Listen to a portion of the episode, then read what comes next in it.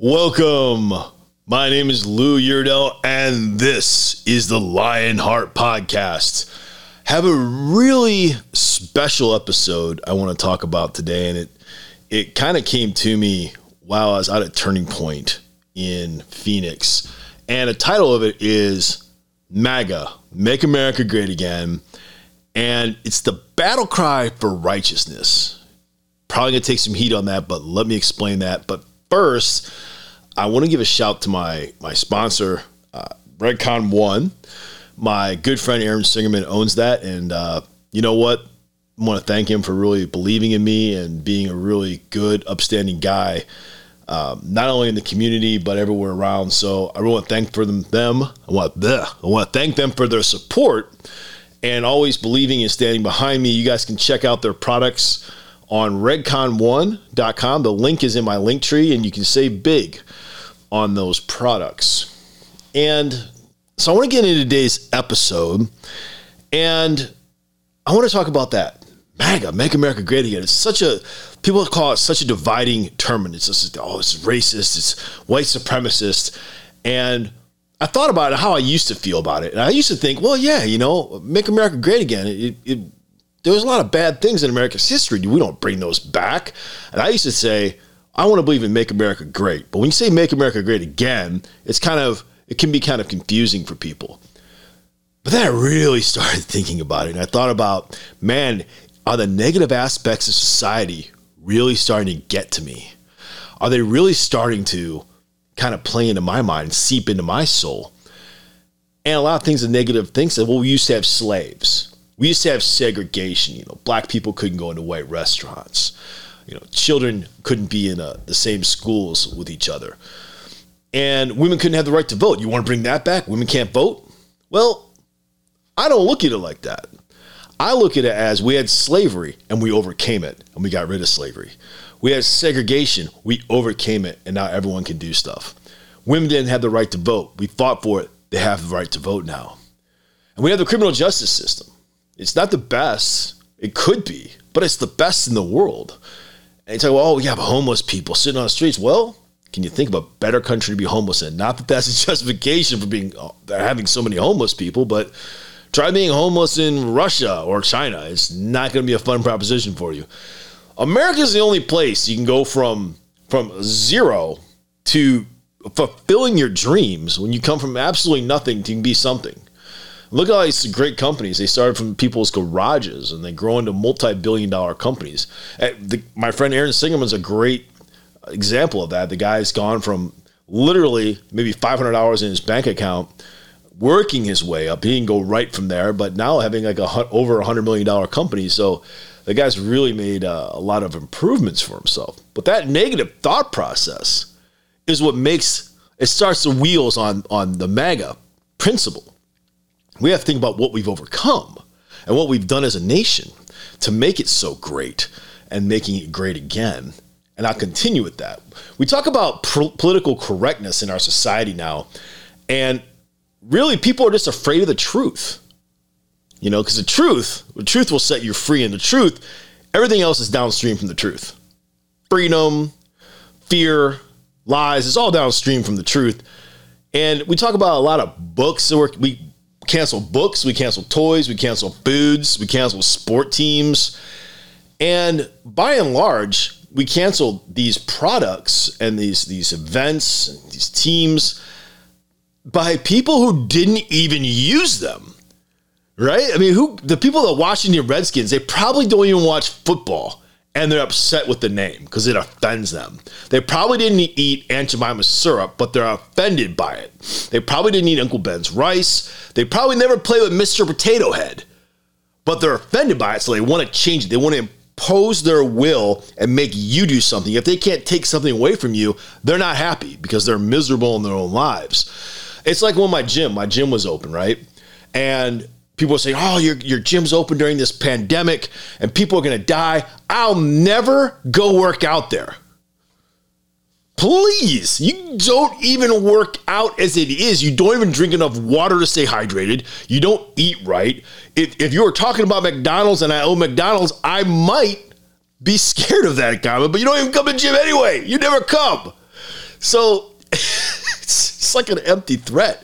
And that political correctness is spread into our politicians. Okay. They've become complacent and they compromise in order to try and reach their goals. They want to toe this line where they won't offend too many people on the left, won't offend too many people on the right, and we don't even know who they are.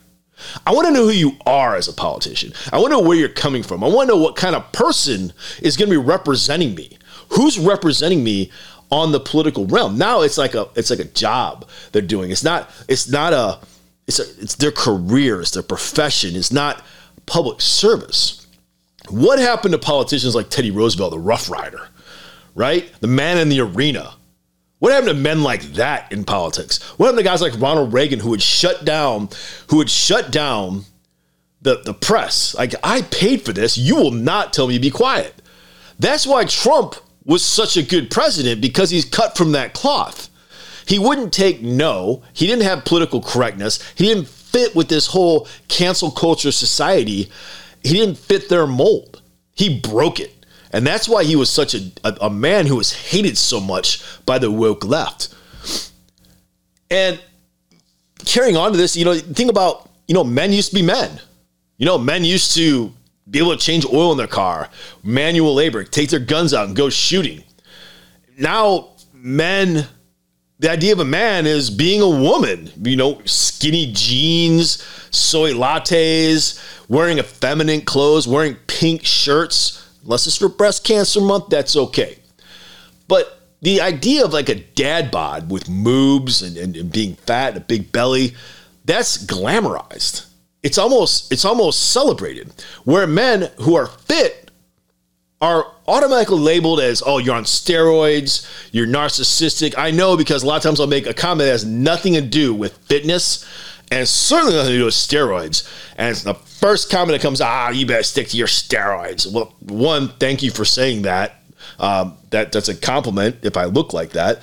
Uh, secondly, secondly, that is just it's it's it's the gas the gaslighting aspect of it where they attack fit people. And it's okay, it's perfectly fine to attack a fit person and shame them for it, but you cannot shame a fat person for the same thing because that has to be glamorized because we want to promote laziness. We want to promote this ethic that is anything but what the American standard should be, which is the best of the best. It reminds me of that cartoon with the little skinny guy who who comes up and he's like, "Hey, I want to get with you, girl." And the, that big muscular guy's like, "God, get out of here!" and kicks sand in the face of the little guy. The little guy goes and lifts weights, gets big, and comes back and he kicks the bully's butt and he gets the girl.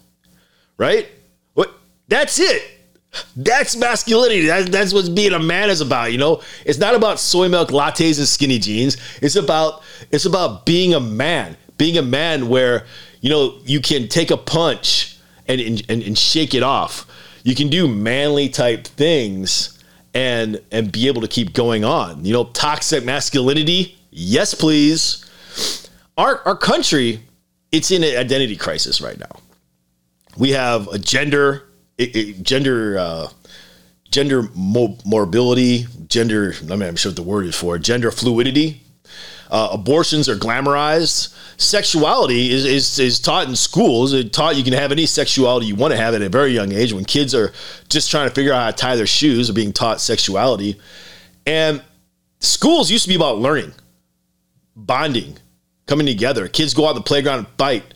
They, they knock it and rough and tumble around, play some flag football. Now, now it's all about just being fit into a system and being indoctrinated and that's part of the process. We have to bring back what's great in America. We have to bring back manly men, bring back the ability to say things without hurting people's feelings, and bring back raising our kids to be solid men and women in this country.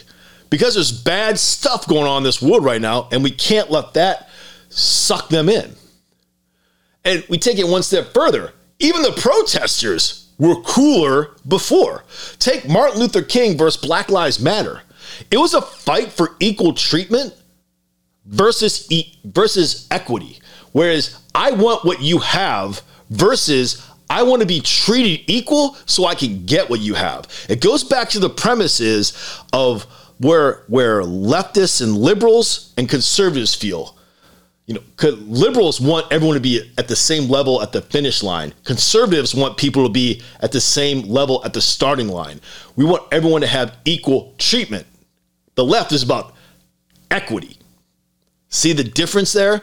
That's what's changed. These protesters now, I want what you have. I want what you have. And and Black Lives Matter really isn't about Black Lives Matter because why isn't it all Black Lives Matter? Right? MLK was about my children and your children playing together. I have a dream. We're gonna play together and we're gonna have a great time. And we're white people and black people will be like high fiving each other. You don't see that now. Why? Because the, the divisiveness and keeping people apart is the goal. It's the name of the game right now. And that's exactly what it is. The protesters are being the same quality they were. And speaking of that, churches. I don't know why it's related protesters and churches, but churches aren't what they used to be. They used to be a, a bastion of what for God, good, and now many churches out there are are woke. They're about like let's let's fit in what the government says right? The, let's do what the government does. Hey, let's have vaccinations in our in our parking lot after church. There's a vaccination truck outside. I thank God. I thank God every day for Pastor Jurgen and all the pastors at Awaken Church. I have a church that still believes in God. It still believes in standing up fighting for what's right. And the problem with most churches is they are bowing to men. And I only bow to one. And he doesn't wear a mask. he doesn't need a shot. He is one, the Son of the ever living God, Jesus Christ. We're moving along into work ethic. Uh, the work ethic isn't what it used to be right? We want to make America great again. We got to bring our we got to we got to bring our protesters, make sure the protest is the right thing. Our churches have to actually believe in God and follow God. And our, our work ethic has to be up to par with everything. People now are getting like paid to be unemployed. There's job opening signs everywhere I go. People all want people to come work for them. Come work in my business. Nah, make more sitting at home. Sorry, not going to do that. Right now, 47% the entire population in the country pays 98% of taxes. Think about that for a second. Think about that for a second. When they're talking about passing laws for taxes and passing laws on small businesses and passing laws that affect you, if you own a small business or if you pay taxes, you have money, you have a job, 53% of the country pay 2% or less in taxes, which most likely means they don't have a job and they certainly don't own a small business. So they don't give a rip what taxes are passed on your businesses, on yourself. Let everyone suffer. Bring everyone down to our level. We don't care. As long as we can sit here and not do anything and live our American dream of a socialist communist America. And they have 53% of those people. I understand now. I understand. I don't agree with it. Why landowners were the only people that could vote because there's a lot more inclusion issues that go on there. But I understand what the founding fathers were thinking listen, we can't have all these non-landowners passing laws saying we have to give our land and share. But I understand. Don't agree with it, but I understand now why why it is. Um, and that's what that's what Make America Great is about is all about. It's about making America great again, bringing back the best aspects. Why do people automatically think about the worst aspects? The whole idea of MAGA started because of the worst aspects. It started because of this left promoting it's okay to burn down cities, it's okay to loot, it's okay to riot. It started because of a cancel culture and a woke movement. It's not the bad.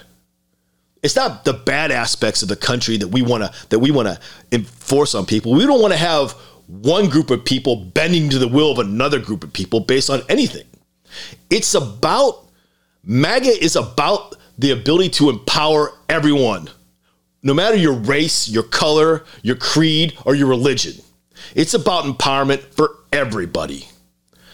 And this attitude for America has been missing for a long time. We've not had the attitude. Right now, America's attitude is more of that of a brooding teenager sitting in the corner sulking right now. That's America's general attitude. Not the quarterback of the team, the prom king, the one that has the confidence to go out there and take over and, and just smash the world and be a world beater. We don't have a world beater attitude right now. We have the brooding teen attitude. And I'm going to continue to work on MAGA, making America great again, bringing back work ethic, bringing back hard work, bringing back ethics in general, bringing back uh, everything that goes through that, you know, bringing back the no compromise attitude and everything involved with MAGA. One nation under God, which is what we forget all the time. Guys, that's my MAGA episode. It was really condensed. I packed a lot in there. There's probably some stuff I missed. If I missed anything, please reach out to me on social media and say, hey, I think this would be a great thing to add. Maybe we can have a revisit to why MAGA is the battle call for righteousness. Guys, please check out this podcast. Um, rate it, review it. That makes a huge difference for me. If you rate and review it and give me a big, like, five star rating, it'd be fantastic. And uh, share it to all your friends. Um, please, thank you so much. I want to say thank you to Redcon One Awaken Church uh, for always being there. you guys have no idea what men's prayer means for me. Also, if you ever check out Emerge, check my link on my uh, Instagram. Emerge conference coming up this March. Guys, this is Lou Udell, the Lion Heart Podcast. I'm out.